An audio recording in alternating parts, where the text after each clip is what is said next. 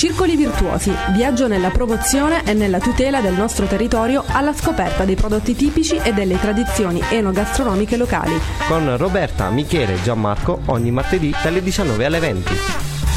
Martedì 13 novembre 2019, questo è un nuovo appuntamento con Circoli Virtuosi, la rubrica di approfondimento dedicata all'enogastronomia, al territorio, alle tradizioni del nostro territorio. E oggi affrontiamo un tema abbastanza delicato e importante che però ci tocca da vicino, ci riguarda tutti, anche in maniera inconsapevole e parliamo cioè di agromafia, un business da 25,4 miliardi. Eh, e che ci ritroviamo a tavola con un business che non conosce crisi e che cresce di anno in anno. Uh, come sapete non lo facciamo mai da soli, soprattutto quando dobbiamo parlare di temi così importanti, ci affidiamo a degli esperti, anche se in questo caso il termine esperto non ci piace tanto, in realtà sono degli amici. Uh, già, innanzitutto saluto Gianmarco che mi, mi, mi accompagna. Ciao, oggi. buonasera. Gianmarco Lucarelli e come sempre noi chiamiamo insomma eh, i personaggi, persone del territorio impegnate ogni giorno e, e quest'oggi siamo in compagnia davvero di due amici. Vabbè, ma oltre che amici, special guest. Special guest, attenzione, special guest, e cioè Nico Catalano che in realtà ritorna a Radio Futura. Ciao Nico. Buonasera a tutti e a tutte è docente, mm, agronomo, scrittore, ci parlerà anche della sua ultima fatica letteraria. E, e poi Leonardo Palmisano. Ciao Leonardo. Ciao a tutti. Leonardo, insomma, do- abbiamo tante presentazioni per Leonardo. Diciamo che è Colomba per la pace, possiamo sì. dirlo, quindi l'ultimo riconoscimento ricevuto. In realtà è sociologo, scrittore, docente, eh, insomma, due amici eh, impegnati ogni giorno sul territorio locale e nazionale eh, nella nella, nel, nel, fare informazione, sensibilizzazione attraverso il loro, il loro lavoro. Gianmarco. Che vogliamo fare? Iniziamo? Vogliamo innanzitutto dare delle coordinate per chi vuole interagire sì, con vi noi. Vi ricordo che ci potete seguire su Radio Futura New Generation, pagina Facebook, oppure su www.radiofuturastation.it e ci potete tartassare, ripeto, tartassare al 351 888 9431. E vi ricordo che eh, insomma, cogliete l'occasione oggi per tartassare anche i nostri esperti. Assolutamente. Allora, io inizierei uh, insomma, da, da, dare delle definizioni perché magari insomma, può sembrare scontato, ma uh, non tutti sanno uh, che cosa vuol dire agromafia. Ma allora è diciamo, una terminologia abbastanza complessa e viene a volte utilizzata anche impropriamente per definire un singolo pezzo di un fenomeno molto più ampio, perché nell'agromafia, cioè nell'intervento diretto dei sistemi criminali di stampo mafioso all'interno del settore agricolo e agroindustriale, non c'è soltanto il caporalato, lo dico, lo dico, subito, ma c'è per esempio il riciclaggio di denaro sporco, l'acquisizione coatta attraverso prestanome di appezzamenti di terra, quindi la costruzione del latifondo, del latifondo scuro, così come la sepoltura di rifiuti, tutto ciò che influisce in qualche misura lungo la filiera agricola e agroindustriale e che vede l'intervento dei sistemi criminali di stampo mafioso, altrimenti non, chiamer- non, la, non la chiameremo agromafia. Nico. Io aggiungerei anche le, una vasta gamba di sofisticazioni, eh, di frodi, eh, vino adulterato, olio adulterato, um, un dato su tutti, qualche mese fa, quest'estate, fine luglio, in Salento un'operazione congiunta di carabinieri forestali e di del Dipartimento anche distrettuale antimafia, quindi della Polizia di Stato, ha eh, stanato una frode di eh, oltre 60 milioni di euro di vino adulterato. Mm, gestita da persone molto vicine o in prossimità o in contiguità a clan mafiosi, a clan cabolistici. Quindi nella, nelle definizioni enunciate, ben enunciate da Leo eh, bisogna mettere quella che riguarda più prettamente il danno che commettono al settore agricolo perché fanno un danno sia al consumatore perché è frodato, perché compra un det- crede di comprare un determinato prodotto invece eh, ne acquista un altro con qualità pessime anche per la propria salute e in secondo luogo un danno fatto sia ai contadini, agli agricoltori, a me piace il termine contadini, che gli agricoltori seri, eh, onesti, sia anche al nostro territorio perché il danno d'immagine è mm, grandissimo. Ma infatti Nico, secondo dei dati dell'Eurispes, è una società che si occupa di, di rilevazione dati, eh, un italiano su 5 nel 2018, quindi circa il 17%, è stata vittima di frodi alimentari. Quindi è caduta, possiamo dire così, tra virgolette, nell'acquisto di cibi eh, fasulli avariati e adulterati. Il che il dato è molto preoccupante. Ehm, Gianmarco, cioè, eh, c'è nei cibi adulterati, io inserirei anche che eh, quei cibi, cosiddetto il cibo spazzatura, che non è um, ascrivibile o riportabile alle, eh, al fenomeno agromafie, però è un cibo che è appunto uno specchietto per gli allodole, per una determinata fascia di consumatori che crede di comprare a buon mercato un cibo eh, di una certa qualità, invece questo cibo si, rile- si rivela di una qualità pessima, oltre a creare dei danni alla salute degli stessi. Questo è un fenomeno abbastanza diffuso anche perché eh, è ascrivibile principalmente al fatto che purtroppo eh, nella società odierna eh, sempre più persone, non c'è più ad esempio il ceto, il ceto medio, sempre più persone eh, sono vicine o prossime alla soglia di povertà, quindi si devono a forza interfacciare con quelli che sono gli hard discount, dove appunto eh, c'è, eh, vige quella regola che è un po' quella regola che ha fatto mh, è tipica eh, classica della nostra generazione, cioè il paghi uno e prendi tre, e spesso quei due che ci portiamo a casa, che noi crediamo in modo gratuito, gratuito non sono perché ci andiamo a rimettere, oltre eh, come salute il consumatore, ma ci va a rimettere l'intera filiera. Poi specificheremo il perché anche con il professor Palmisano qui. È importante sapere, insomma, avere tutte queste informazioni. Giusto una, una breve parentesi, leggevo un articolo sul Sole 24 Ore, il quale diceva che la grande distribuzione organizzata è eh, sta riscontrando un leggero decremento proprio perché la gente non, eh, insomma, adesso sta prediligendo magari anche prodotti tipici, prodotti del territorio, quindi cerca di comprare di meno, ma cerca di comprare anche la qualità. Giusto Roberta? Speriamo che se- se- insomma, sia questa la, la strada. Continueremo a parlare di questo. Intanto, noi ci facciamo una prima pausa eh, musicale. Eh, abbiamo selezionato un pezzo che spero la regia mi, mi passi. Eh, no, no, ce l'abbiamo, sì. Allora, abbiamo un pezzo che. No, non è questo che volevo, regia. regia, mi fate gli scherzetti. Come funziona? Va bene, allora dopo, primo brano, non so, non so che- di che brano si tratta, ma ci, ci- ci ritorniamo tra pochissimo con Circoli Virtuosi. Evidence. You in California. My turn to ignore ya. Don't say I didn't warn ya.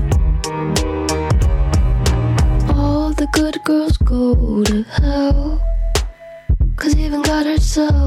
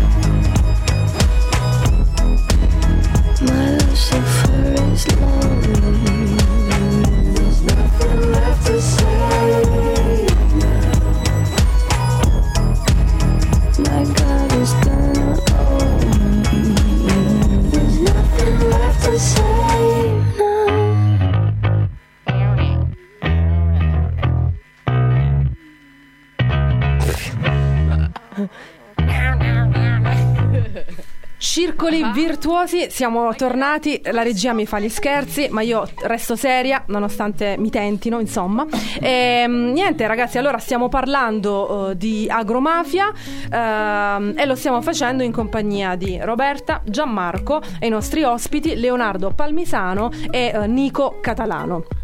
E tra un po' aspettiamo anche Michele Sozio che non ci ha abbandonato ma sta tornando da un master, quindi anche lui si sta formando perché noi ci formiamo sempre. Salutiamo ehm, Michele se ci sta ascoltando. Ciao Michele.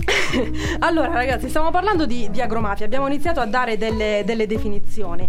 Eh, io ammetto che eh, insomma oggi quando mi stavo preparando per, per questa puntata eh, leggevo i dati e restavo un po' a bocca aperta, nel senso che ciò che mi ha colpito di più è leggere, a parte i numeri che dicono sì ma magari non dicono neanche niente, però leggere come in realtà ehm, la mafia, questa parola così grossa, in realtà questo sistema sia diventato negli ultimi tempi un una struttura, si sia perfezionato, sia diventata una struttura intelligente, ecco, tanto che si parla di mafia 3.0, perché nel frattempo anche lì, in quella diciamo società, perché a tutti gli effetti è una società, eh, c'è stato un ricambio generazionale, quindi... eh, ci sono i figli, ci sono i nipoti che magari si sono formati all'estero, sono tornati. Per cui questa struttura così. Colletti bianchi. I colletti bianchi, questa struttura così intelligente è riuscita a ramificarsi e a entrare praticamente dappertutto. Quindi quando parliamo di agromafia, in realtà parliamo anche di zoomafia, parliamo di, di scariche abusive,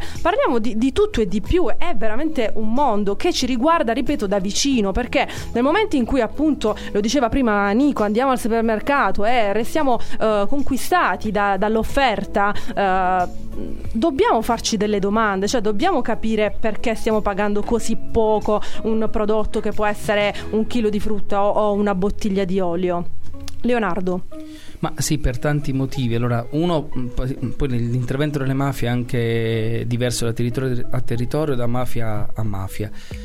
Un prodotto può costare poco perché questo non vale solo per i prodotti agricoli, può valere anche per il caffè al bar, semplicemente perché lì dentro c'è investimento di denaro sporco. Il denaro sporco non deve produrre profitto, perché è già un profitto molto molto alto e viene prevalentemente dal narcotraffico. Il denaro sporco deve produrre denaro pulito, quindi io posso ottenere i prezzi molto bassi. Questo accadeva per esempio nella zona di Geo del Colle, dove mozzarelle, un pezzo del sistema del mercato della mozzarella e della produzione di mozzarella era in mano a Savino Parisi. Lui che faceva? C'era un imprenditore che adoperava il nome di Savino Parisi per far abbassare il prezzo agli altri e quindi, te- scusate, far alzare il prezzo agli altri, lui imponeva il suo prezzo più basso, intossicava il mercato. L'effetto dell'intossicazione del mercato è tipico dei sistemi mafiosi. Questo può accadere anche in agricoltura, per esempio all'interno dei mercati all'ingrosso. L'effetto, la, rico- la ricaduta, è- questa cosa è stata ammessa solo di recente, per esempio dall'ANAC o dall'Istat che ha fatto una rilevazione nel 2016 su quanto produce in termini di PIL e valore aggiunto lo sfruttamento irregolare del lavoro in Italia e soprattutto sui lavoratori. Allora, è vero che la grande distribuzione organizzata tende a fissare i prezzi all'interno di una filiera che a volte è lunghissima se non, se non perversa, ma quando c'è l'intervento delle mafie, per esempio in termini di controllo della manodopera, l'abbattimento netto del costo del lavoro si scarica anche come violazione di diritti umani in alcuni casi addirittura violazione del corpo, penso alle braccianti, in alcune aree della Puglia, ma non soltanto della, della Puglia, sull'ultima ruota di questa catena che poi è chi materialmente agisce sulla, sulla terra, sul campo. Con qualcosa che ehm, riguarda molto la provincia di Bari, che ha un suo tasso di specializzazione nell'intervento mh, criminale e mafioso e possiamo definire anche il caporalato un intervento mafioso perché ormai la legge, la 199, dice questo e per esempio l'utilizzo della manodopera femminile non soltanto per la cinellatura, quindi la pulitura diciamo del, mi correggeranno loro, del grappolo, ma da lì anche il passaggio nel magazzino, assunte con il più basso dei contratti tra, tra i due. A volte, mi hanno raccontato in un'inchiesta che ho sviluppato due anni fa per ActionAid, a volte si passa dai 40 ai 45 gradi all'esterno, in realtà sotto teloni, dove si suda molto. Quest'estate sono rimaste intossicate alcune decine di braccianti, no? Perfetto. Alla cella frigorifera, senza poi indossare un qualcosa che copra la, la schiena, quindi maturano delle patologie in modo molto molto accelerato, per esempio delle ernie, oppure patologie respiratorie, dovute non solo ai veleni, ma a questo repentino passaggio da un'estate torrida a un inverno secco delle celle frigorifere. Ok Leo, è un piacere ascoltarti, io purtroppo non ho una penna, altrimenti veramente prendo appunti. Eh, quali sono i settori più colpiti dalle, dalle truffe e dai reati? Parliamo magari del 2018 oppure degli ultimi 2-3 anni. Insomma, illuminaci un Guarda, io rispetto alle truffe non ho grande, grande competenza. Ti posso dire che quello che è il lavoro empirico che ho sviluppato io, ma, ma non soltanto io, penso a quello che, che sta facendo Marco Mizzolo nella zona di Latina e Terracina, mi porta innanzitutto a individuare delle aree. E sono aree dalle quali provengono prodotti che hanno una forte domanda sul mercato, a volte anche con un buon, un buon, dire, livello di valore aggiunto. Saluzzo, il vino e il Piemonte. Lo stesso vale per la zona di Fondi, Terracina, eccetera, come per la Capitanata. Lì lo sfruttamento della manodopera, che è ciò di cui io mi occupo prevalentemente, avviene ormai in misura massiccia e strutturata. E, come diceva Nico prima, da che è scoppiata la crisi e quindi si è impoverito il ceto medio, ma anche le imprese hanno sentito la necessità di mantenere delle rendite e non hanno voluto ridurle, quindi da un decennio a questa, a questa parte si è cercato, si è tornati a lucrare potentemente in modo sistematico sulla manodopera. Per farlo, nelle regioni che hanno una fortissima densità criminale di stampo mafioso sono state adoperate le mafie locali. Laddove, come in Emilia Romagna, non c'è questo, anche se poi la cronaca giudiziaria racconta altro, penso a Nicolino Grande Aracri e al processo Emilia, lì si è preferito invece intervenire in modo più specializzato, per esempio attraverso la creazione di finte cooperative. Bene, allora eh, io direi che eh, dalla regia ci fanno segno, facciamo un'altra pausa musicale e torniamo. Vi ricordiamo, stiamo parlando di ehm, agromafia e questa canzone io la dedico a Nico e a Leonardo perché loro sono eroi davvero tutti i giorni perché con quello che fanno, a parte che ogni tanto ci scappa anche una minaccia, ma questo magari poi lo raccontiamo, sono degli eroi perché azione e sensibilizzazione lavorano sul territorio. E questa è Eroe, storia di Luigi delle Bicocche Caparezza. Piacere, Luigi delle Bicocche. Sotto il sole faccio il muratore mi spacco le nocche. Da giovane il mio mito era l'attore Dennis Hopper Che in Easy Rider girava il mondo a bordo di un chopper. Invece io passo la notte in un bar karaoke. Se vuoi mi trovi lì, tentato dal video poker. Ma il conto langue, quella macchina vuole il mio sangue. Un soggetto perfetto per Bram Stoker ne sai della vita degli operai? Io stringo sulle spese goodbye ma ce l'hai? Non ho salvata mai da sceicco del Dubai E mi verrebbe da devolvere l'otto per mille a snai Io sono il pane per gli usirai ma li respingo. Non faccio dal pacino, non mi faccio di pacinco. Non gratto, non vinco, non trinco Nelle sale bingo, man mano mi convinco Che io sono un eroe Perché lotto tutte le ore, sono un eroe Perché combatto per la pensione, sono un eroe Perché proteggo i miei cari dalle mani dei sicari Dei cravattari, sono un eroe Perché sopravvivo al mestiere, sono un eroe. Straordinario tutte le sere, sono un eroe. E te lo faccio vedere, ti mostrerò cosa so fare con il mio superpotere. Stipendio dimezzato o vengo licenziato qualunque età io sono già fuori mercato. Fossi un ex SS 93enne Lavorerei nello studio del mio avvocato. Invece torno a casa distrutto la sera. Bocca impastata come calcestruzzo in una betoniera. Io sono al verde, vado in bianco ed il mio conto è rosso Quindi posso rimanere fedele alla mia bandiera vai a vedere nella galera Quanti precari sono passati a malaffari. Quando t'affami ti fai nemici vari. Se non ti chiami se voglia scorda i domiciliari. Finisci nelle mani di strozzini Di cibi, di ciò che trovi se ti ostini A frugare i cestini. Dell'uomo ragno, né Rocky né Rambo né affini. Farebbero ciò che faccio per i miei bambini. Io sono un eroe Perché lotto tutte le ore. Sono un eroe Perché combatto per la pensione. Sono un eroe Perché proteggo i miei cari Dalle mani dei sicari Sopravvivo al mestiere Sono un eroe. Straordinario tutte le sere Sono un eroe. E te lo faccio vedere Ti mostrerò cosa so fare col mio superpotere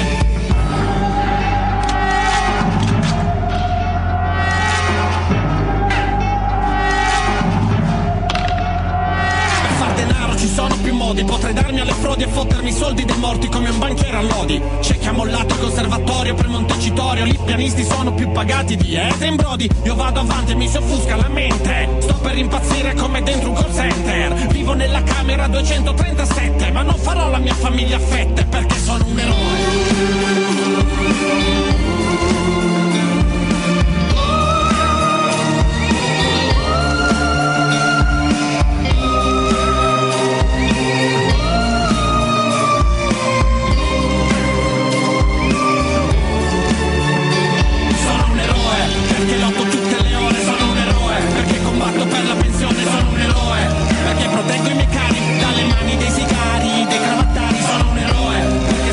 Al mestiere, sono un eroe straordinario tutte le sere, sono un eroe e te lo faccio vedere, ti mostrerò cosa so fare col mio superpotere.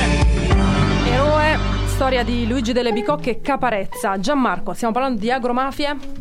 Sì, giusto qualche dato perché ho fatto una ricerca molto, diciamo, in maniera molto cenere. Allora, nel 2018 il business delle agromafie ha raggiunto circa 24,5 miliardi di euro e i settori più colpiti chiaramente da truffe e reati sono in primis il vino, segue la carne, conserve e successivamente zucchero.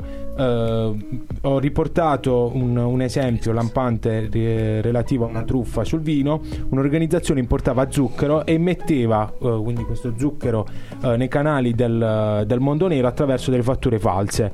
Eh, chiaramente questo zucchero poi veniva successivamente acquistato da imprenditori che lo usavano per adulterare il vino.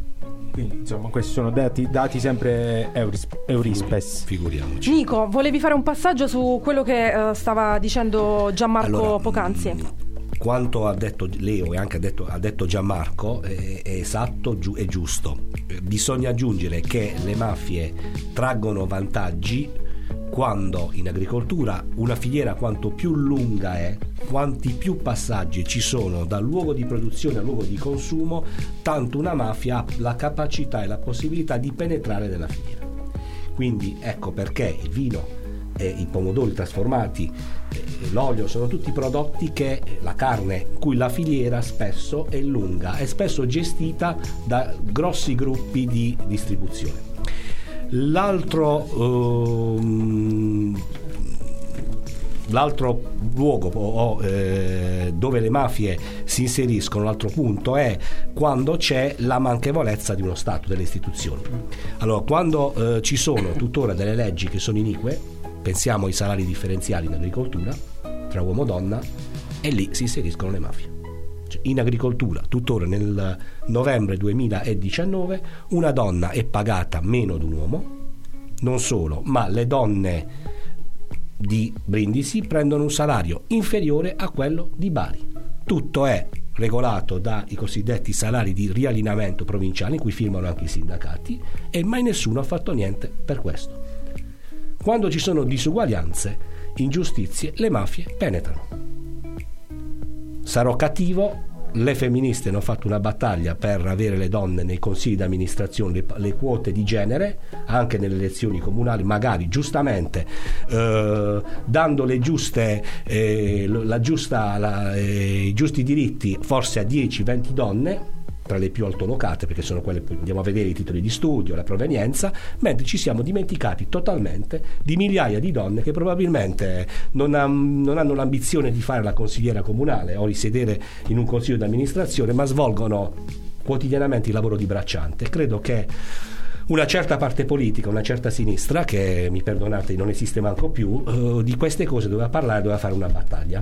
Ma infatti, Nico, eh, io non vedo manifestazioni di massa, quindi tutto sta bene per tutti. Eh, vabbè, non- se, se chi, do- chi era preposto a fare questo si è accontentato a chiedere solamente il posticino egalità, giustamente, eh, perché non sto dicendo che la donna non può, ma eh, oppure eh, il posticino nel consiglio d'amministrazione, in consiglio comunale in consiglio regionale, o magari come usava la Boldrini, assessora, assessore, che è anche ehm, sbagliato perché la funzione non ha genere.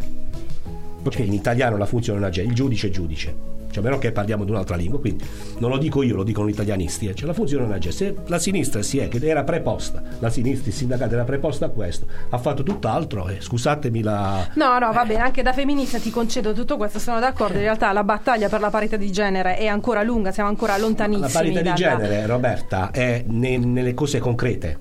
Non nelle Assolutamente, assolutamente. Allora, se si fanno queste battaglie concrete, io sono il primo a difendere e a dire che una bracciante deve prendere lo stesso salario di un bracciante. Anche perché questi sono indici di Serpieri calcolati da Serpieri in periodo fascista nel 1936. Cioè, mm, capiamo anche il periodo in cui hanno calcolato questi indici. Allora, mm, quando poi si parla di fascismo, di antifascismo, si, questi, si enunciano questi termini, bisogna essere poi concreti nei fatti. Poi altrimenti si è ridicoli. Certo, Scusate trovi- il- No, no, no, ci sta, ci sta- ci sta tutto in realtà. Ehm, prima stavamo insomma parlando eh, di, di braccianti e Leonardo ovviamente ha, ha scritto tanto, soprattutto su- sui braccianti stranieri, raccontando storie veramente eh, che sembrano storie che vengono da, da un altro mondo, in realtà storie di sfruttamento che abbiamo sotto casa. C'è una frase di Ghetto Italia, i braccianti stranieri tra caporalato e sfruttamento, che scrivo- hai scritto con Ivan Sagné, che eh, io ho avuto il piacere di, di conoscere, ho letto il suo libro, la sua storia, vi co- consiglio a tutti di approfondire su questo ragazzo perché se oggi si parla di reato e di caporalato lo dobbiamo anche a lui perché ha guidato la prima vera eh, battaglia, quindi eh, lo ringraziamo. Eh, e c'è, ehm, c'è questa, questa frase nel, nel libro e mi domando cosa siamo noi se mangiando un mandarino a tavola d'inverno non sentiamo il sapore amaro della prigionia. Eh, Quando noi abbiamo mh, lavorato con l'inchiesta e poi abbiamo pubblicato Ghetto Italia, abbiamo avuto ovviamente gran parte del- delle associazioni datoriali contro. In Puglia, delle associazioni, scusami, Leo? Datoriali. Datoriali. In Puglia anche un pezzo non irrilevante della, della politica. Perché? Perché abbiamo infilato il dito in una piaga aperta eh, che suppurava anche e puzzava, che era nota perché i- il- le baraccopoli del Foggiano sono estremamente visibili, non sono invisibili, ma è un qualcosa che era ed è necessario al sistema produttivo e a tutta la filiera.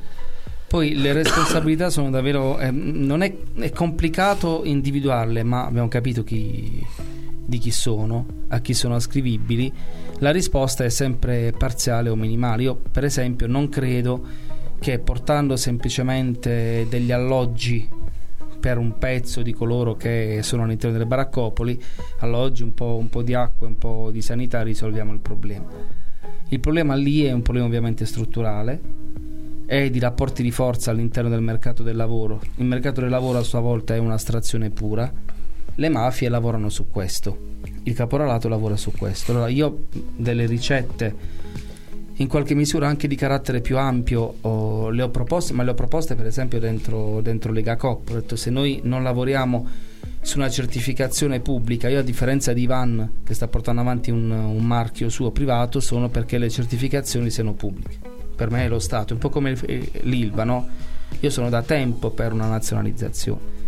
Laddove tu hai una condizione di emergenza, il caporalato purtroppo in questo paese pone una condizione, una condizione in condizione di emergenza decine di migliaia di lavoratori, non solo stranieri, perché Paola Clemente era, era italiana, io penso che debba intervenire necessariamente il pubblico certificando. Peraltro noi siamo un po' il l'orto d'Europa, comprano tutti da fuori, vogliono sapere come produciamo, però vogliono anche i prezzi bassi, perché non è vero che il pelato in Germania costa 5 euro.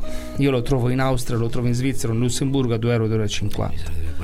E questo, eh, sai, eh, eh, diventa poi a un certo punto anche, come dire, problematico se non tengo conto di quanto poco il valore aggiunto ricade sui produttori e a sua volta sui, sui braccianti. Una certificazione solo regionale secondo me non basta, per esempio. Nico, hai- vuoi aggiungere qualcosa? Ma aggiungere, aggiungere che bisognerebbe, mm, sono d'accordo con lui, una certificazione regionale non basta perché si esporrebbe mh, il tutto a eh, ricorsi al TAR, al Consiglio di Stato che si andrebbero a perdere. Eh, credo che dove bisogna lavorare è sull'informazione. Creare consapevolezza, spiegare ai consumatori che quando si va a scegliere un prodotto per, si acquista un prodotto per consumare un prodotto, per mangiare si vota noi facciamo un atto più importante del voto. nello scegliere il prodotto che mangiamo è come se votiamo, andassimo a votare. E quindi bisogna essere iper consapevoli e costruire giorno dopo giorno quella consapevolezza. Mi trovi assolutamente, assolutamente d'accordo, anzi, veramente. Ti ringrazio per, per queste parole. Andiamo in pubblicità, Sì, Gianmarco. pubblicità, io sto preparando la domandina, la chicca da La fare chicca a per Leo. Leonardo. Gliel'hai Sì. posta già Eh, all'inizio vabbè, come ma l'assist- minaccia, L'assist cioè, me l'ha dato Nico. preparare. No, ancora poi, insomma, non, non me ne vogliate, ma l'assist politico, quindi vi anticipo su che cosa sarà la domanda. L'assist politico me l'ha dato Nico. Vabbè, ma credo che Leonardo è, è pronto a rispondere siamo- a tutte le, le domande. Allora, nessuno. andiamo in pubblicità Non e torniamo no, con io circoli virtuosi. nessun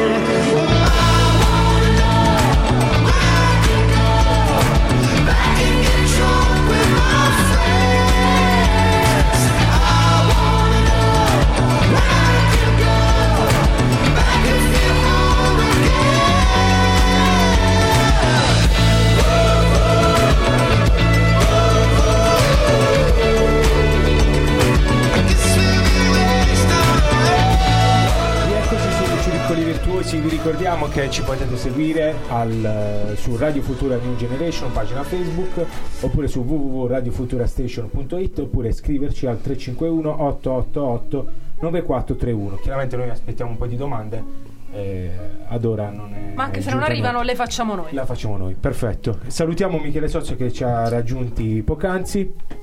Quindi siamo io, Roberta, quindi Gianmarco, Roberta, Nico, Catalano, Leo Parmisano e Michele Sozio. Quindi siamo in cinque.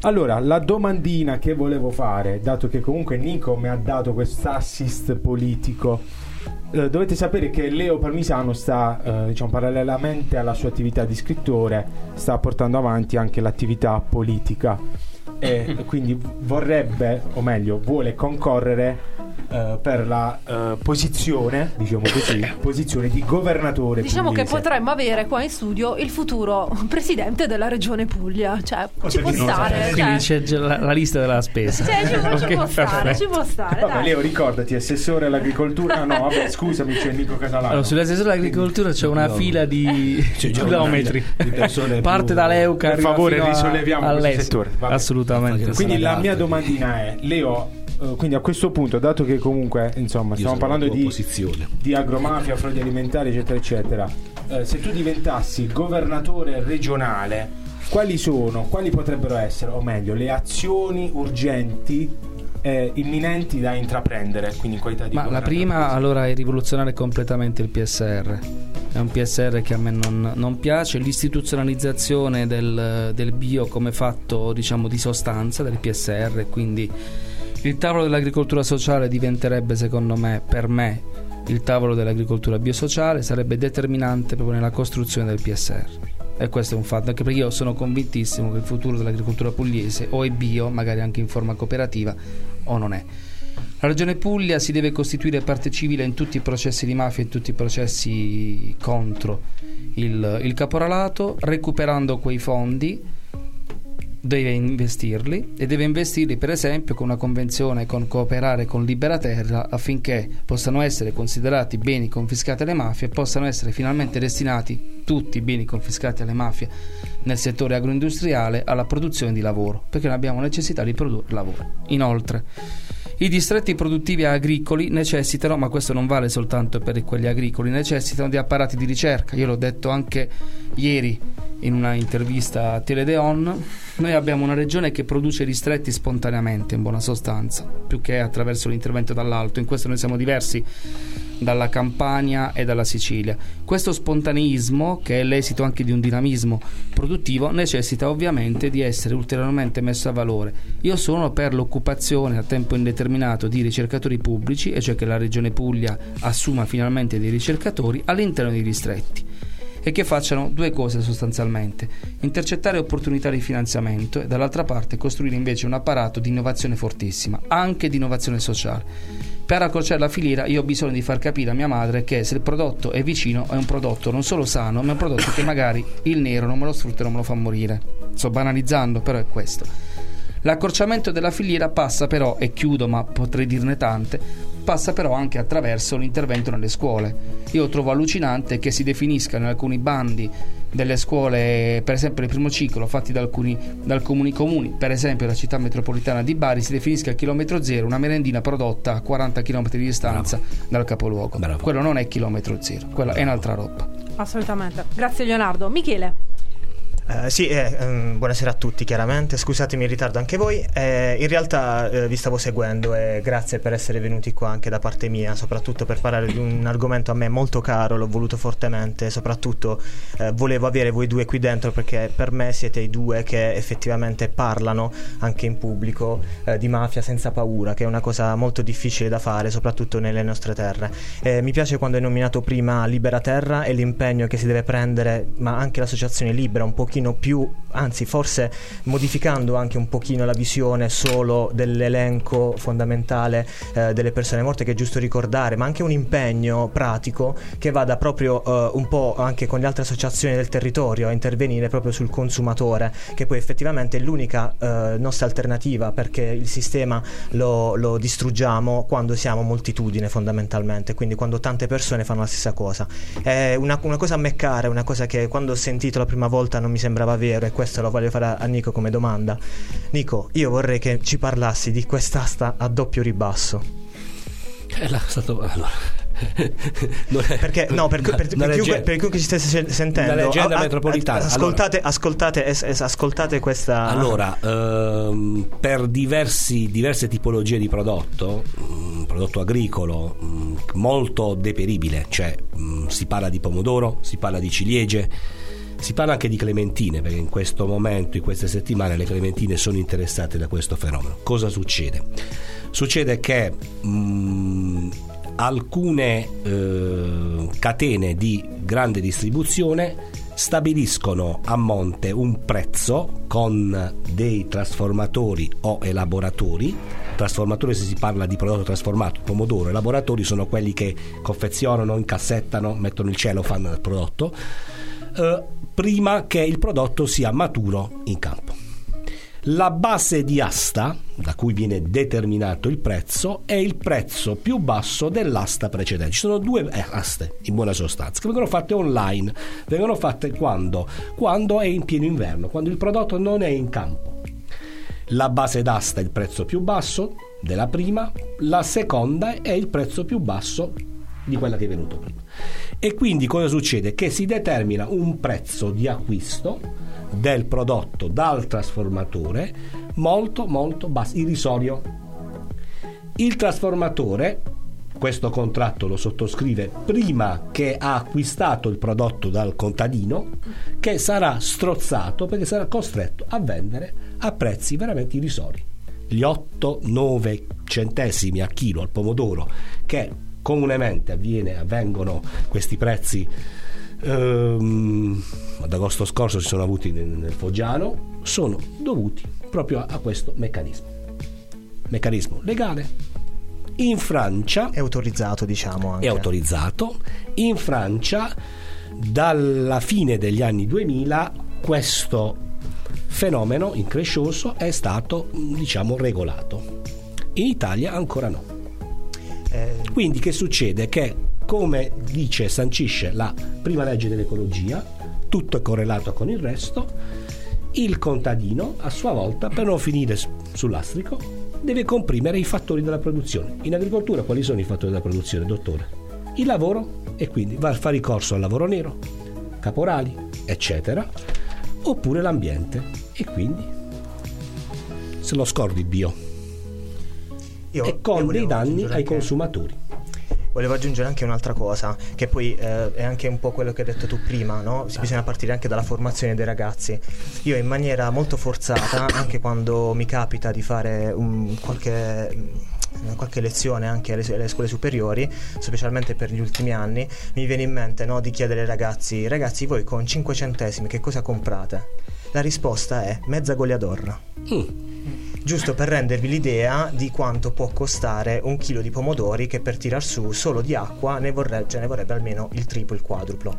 E molto spesso quando chiaramente in maniera molto, molto generica e quando mi trovo, anzi li propongo di eh, trovare no, una soluzione e quant'altro, in maniera quasi automatica dicono loro ma la colpa è nostra alla fine, cioè nel senso che come fai a comprare a 50 centesimi i pomodori? Vuol dire che tu dietro quei 50 centesimi o 10 centesimi come hai detto tu bene prima quando c'è 9 l'asta centesimi, sotto- 9 centesimi, 9 centesimi, il prezzo che resta lo paga essenzialmente il lavoratore. Non andare lontano, scusa se ti interrompo. No, è finito, è finito. Ma le ciliegie, quello che avviene ogni estate, ogni primavera qui con le ciliegie in questo territorio, deriva anche da questo? Eh?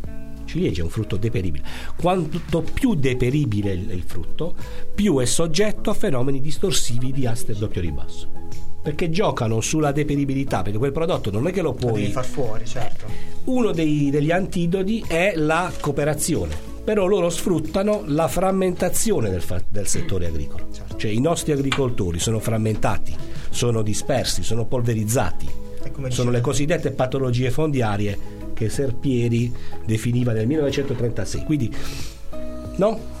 No, io, io credo che sia, sia il punto cardine, sempre focalizzato sui consumatori, che per me devono essere consapevoli che quando vanno a comprare la salsa, senza fare nomi di supermercati e quant'altro, ma eh, diciamo i discount e, e- e via discorrendo, anche come hai detto tu bene prima, ti ascoltavo mentre eri in macchina, no? che effettivamente non è vero che in- all'estero il- la salsa di pomodoro costa tanto, costa sempre poco e quindi in qualche maniera penso che eh, la deperibilità, come dici tu, ha un effetto e soprattutto una cosa che non mi toglie mai nessuno, così come le persone non lavorano e non fanno rete, così il- gli agricoltori non fanno rete e de- a detta di- degli esperti, non mia, la mafia attecchisce esattamente quando si è soli. Ma è la conseguenza. Le aste online, la- le doppie aste online, sono la conseguenza del, eh, della mancanza di rete. Se la filiera fosse corta, se la filiera fosse unita, eh, no? Vabbè, Nico, come hai detto tu, noi dobbiamo puntare sulla formazione e informazione, Mm. anche perché su, vedendo sempre i dati eh, Eurispes, l'82,7% degli italiani prediligono i made in Italy, il 67,7% controllano l'etichettatura e la provenienza dei prodotti.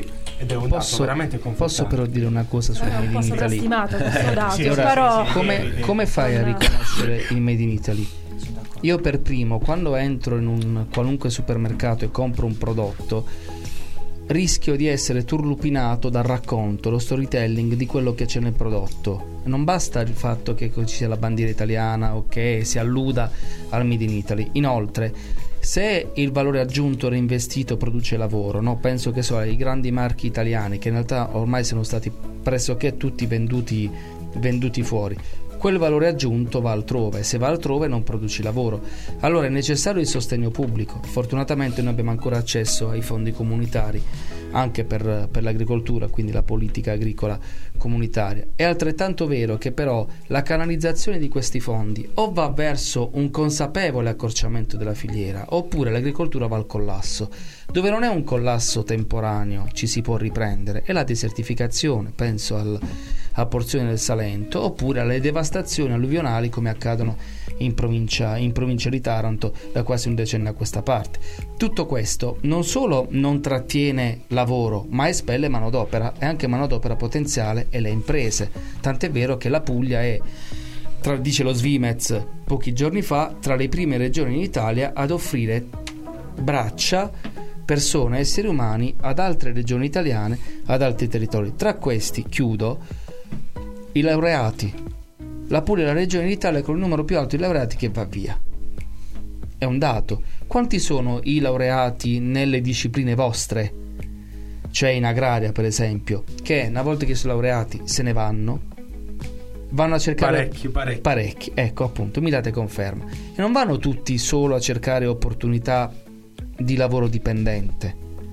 Vanno a cercare innalzamento della qualità della vita e del benessere, ma anche a fare impresa altrove, portando perfino metodologie di coltivazione, banalizzo, ma alla fine questo è, è il dato, stringi stringi, altrove in altri territori, confrontandosi con un livello sicuramente di investimento tecnologico e anche di meccanizzazione più alto. Io ho avuto modo di polemizzare su un'altra radio, la Radio 1, non sapevo che esistesse un osservatorio sulla meccanizzazione dell'agricoltura. Mm, sì, col CREA. Eh, non, non lo so come si chiama. Col CREA. E il presidente nazionale a un certo punto mi dice: Eh, ma la provincia di Foggia è una provincia che ha investito tantissimo sulla meccanizzazione. Perché lui citava l'acquisto dei trattori. Dove sono questi trattori? Dove sono? Non è che magari sono stati comprati attraverso fondi pubblici e poi o rivenduti a nero oppure sono chiusi all'interno di qualche magazzino. Perché? Perché la manodopera costa meno dell'uso del trattore, cioè della, della benzina agricola. Banalizzo, ma questo è, è il dato. Vabbè, Leo, ma la colpa è anche dei tecnici che Assolutamente. le aziende agricole Assolutamente. a percepire questi finanziamenti. e anche di coloro che fanno i tecnici che C'è fanno un indotto. progetti. Infatti c'è un indotto. Allora chiudo. Il tema, tornando alle agromafie, è quello di come le mafie adesso si sono specializzate nella fornitura di un servizio che è un servizio progettuale per le imprese. Grazie Leo, insomma l'argomento ci prende ovviamente ma il tempo purtroppo sta per esaurirsi, facciamo un'ultima pausa musicale e poi torniamo, però vi avviso parliamo di buone pratiche. Abbiamo detto tutto quello che non va, ma adesso oh, appena, appena rientriamo diciamo anche quello che va perché ci sono storie virtuose e dobbiamo Posso raccontarle. fare un cenno sul Made in Italy? Quando rientriamo, Nico? rientriamo pure quando parli del libro. Assolutamente. Facciamo un cenno. A fra poco. I'm waiting up, saving all my precious time. Losing light, I'm missing my same old us before we learned our truth too late. Resigned to fade, fading away. So tell me, can you turn? I need someone to tear me down. Or tell me, can you turn around? But either way, hold me while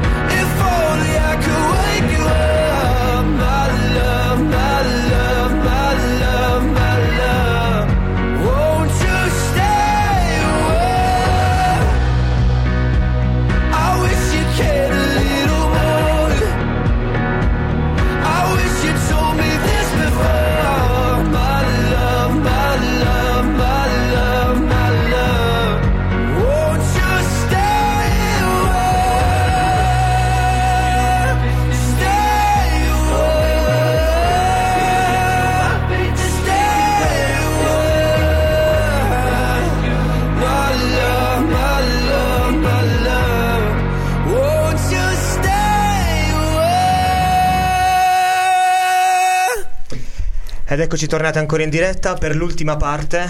Eh, mi siete mancati, in realtà avrei, voluto fare una bella ora intensa con voi, però tant'è.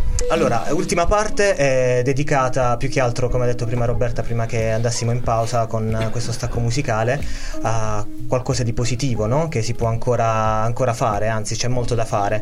Eh, colgo l'occasione per eh, nominare no, la, la prima legge della- delle- dell'ecologia, no? Che effettivamente che, eh, è della biologia più che altro, che è quella che ogni cosa è correlata all'altra, che è una cosa che nomini spesso tu Nico, e nomini soprattutto nel tuo libro, no? Ecce Mondo. Raccontaci. Ecce Mondo è un saggio che parla di sostenibilità ambientale, di consapevolezza E di cibo. e di cibo prettamente. Eh, segue, edito da Giazzira, editore, Cristiano Marti che saluto. Segue il primo libro che abbiamo fatto 13. 13 piante per l'umanità, un libro che ci è piaciuto tantissimo. Eh, Andate Ma hai fatto Edito 13? dalla- edito dalla DC. Scusami Nico, ma hai fatto 13 con le vendite? Con le vendite? L'ho fatto io come editore.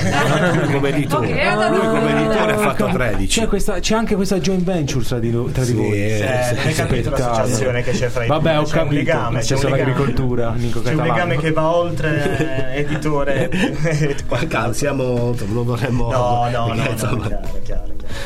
La sua compagna potrebbe sospettirsi insomma No, no, ma si vede che siete molto affini dal punto di vista intellettuale e anche per argomenti che trattate. Non ultimo, cioè, non per questo. Allora, eh- Insomma, vi abbiamo invitato qua apposta, cioè, insieme. e c'è mondo e c'è mondo per dare una risposta a lui su stavamo parlando di Made in Italy allora tro- lo trovi in Eccemondo il fenomeno di principio tem- temporaneo di permanenza sai cos'è? È un meccanismo No, che è un meccanismo Illuminami. è un meccanismo che permette a un signore che sta in Italia di produrre o anche comprare un prodotto da uno Stato extraeuropeo, farlo passare nello Stato di Schengen, nell'area di Schengen, dopodiché mettergli il timbrino, la bandierina Italia e spedirlo in un paese extracomunitario. Ma il principio di precauzione c'entra qualcosa? No, non c'entra. Non c'entra niente. Proprio Non, non c'entra proprio perché in quelle, molte volte in quelle nazioni, ti parlo di Russia, che principio di precauzione può stare all'uva da tavola prodotta in Tunisia, confezionata in Italia e mandata in Russia, dove ci sono milioni di ricchi eh, disposti a spendere ed è un meccanismo che danneggia il produttore italiano, perché il produttore italiano si trova strozzato, perché No? Se io commerciante, se io grande distributore piazzo prima il mio prodotto, poi al produttore italiano gli do le briciole o gli vado a offrire le briciole. E mm, altra nota polemica con la politica, c'è stato per caso un onorevole di qualsiasi colore che ha non detto, dice, vediamo di riformare questo concetto? Anche perché ci sono imprese italiane che hanno, sfruttando un meccanismo che in molti stati africani il terreno lo si dà in comodato d'uso. E quindi per questa gente è tutto guadagno. E sono risorse che quel- da quei territori vengono qui, energia. La fertilità del suolo è energia, l'acqua è energia. Viene presa di lì e portata qua. Quindi un danno alle persone di lì che poi vengono con i barconi qui e che dobbiamo aiutare a casa, a casa loro. Ma casa loro è casa nostra. Però ci sono anche pratiche positive, pratiche virtuose, quindi vogliamo lasciarci con, eh, Un sorriso, delle- con un sorriso, dai, perché non va tutto male, c'è siete- qualcosa di positivo. voi dai. siete una pratica positiva. I tipici d'acquaviva sono una, una pratica positiva. Beh, grazie, grazie, Grazie. grazie. Eh, non Ma non per- siamo no, ma prodotti realtà- tipici, ma siamo realtà- virtuosi. In realtà fai parte anche tu del nostro, del nostro entourage. Grazie. Radici Future è un'esperienza anche se non lo sa positiva. Positiva, assolutamente. Ci sono anche le- le- almeno tre cooperative, vado a memoria, di cooperare con Libera Terra, Pietre di Scarto a Cerignola, al Tereco, così come la Masseria Canali Capo Canali. a Mesagne, che stanno tentando davvero con grande difficoltà e con grande coraggio di aprirsi a un mercato ovviamente di, di prossimità, sempre più di prossimità, proprio per non andare incontro a, quello- a quelle intossicazioni di Possiamo cui parlavano loro. Bontà Comune di Angelo, della Assolutamente. Santoro, Peraltro lì- Semi di vita. Semi di vita. Semi di vita, Sì, non l'ho citata semplicemente perché non abbiamo ancora. Dico abbiamo perché noi come Radici Future siamo nella cordata di coloro che poi hanno vinto, mettiamola così, l'assegnazione di quei 26 ettari di terra. Adesso che finalmente Valenzano ha un nuovo sindaco eletto da una coalizione antimafia, cosa che non è mai accaduta in Puglia, che ci fosse una coalizione così larga contro una mafia particolarmente feroce, qual è quella dei Buscemi, dei Che- Parisi che- che- e degli Stramaglia. proprio parlando di legalità Assolutamente, facciamo assolutamente. gli auguri al nuovo sindaco E noi vorremmo andare, vogliamo andare dal, dal nuovo sindaco, che è anche molto, molto giovane, e quindi lo tuteleremo, mettiamola così, anche da Bari, perché c'è altra terra lì e dobbiamo portare i valenzanesi su quella terra. Perché riconoscendo la terra a presidiarla, ma anche a riconoscere la terra e il valore della fatica sulla terra, quelli sono consumatori. Mi unisco a quello che hai detto e a quello che abbiamo detto insomma in tutta questa puntata molto fa anche eh, la gente no? giusto perché eh, proprio anche su quella terra deve esserci presenza del civile perché solo Sì. in questa maniera si può aiutare l'agricoltore eh, ma anche eh, un paese come per esempio il nominato Valenzano che è veramente molto caratterizzato dalla mafia e soprattutto man mano gli stiamo togliendo dei pezzettini che eh, vanno comunque come dire sostenuti non solo dalle persone che sono messe in prima linea ma tutto poi ciò che segue dietro e, que- e per questo mi è piaciuto anche no, l'unione con Libera da parte di Angelo Semi di Vita proprio per la gestione di questo terreno ma è nominato anche chiaramente la pietra scartata di Fragasso che comunque ha fatto veramente una, una grande cosa eh, abbracciando un progetto che è il progetto Policoro giusto? Eh, Sì, sì, e poi c'è, c'è anche una legge regionale, che è la legge sulla partecipazione, che per esempio può finanziare la creazione di cooperative di comunità. Allora, io immagino che le cooperative di consumo, Coppia è una grande cooperativa di consumo, può nascere a Valenzano anche intorno a quel bene confiscato, a, quella, a quei 26 ettari di terra.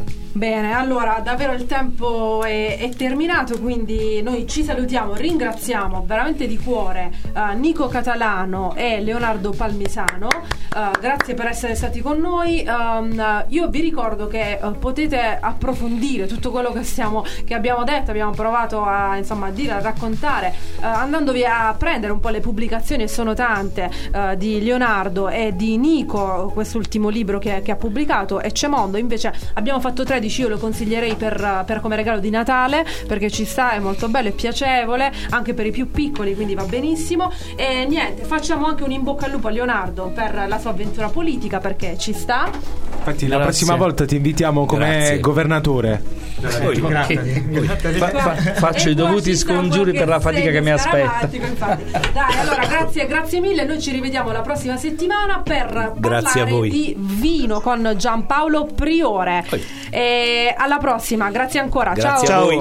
Ciao. Ciao. Circoli, Circoli virtuosi. Viaggio nella promozione e nella tutela del nostro territorio alla scoperta dei prodotti tipici e delle tradizioni enogastronomiche locali. Con Roberta, Michele e Gianmarco ogni martedì dalle 19 alle 20. Circoli virtuosi.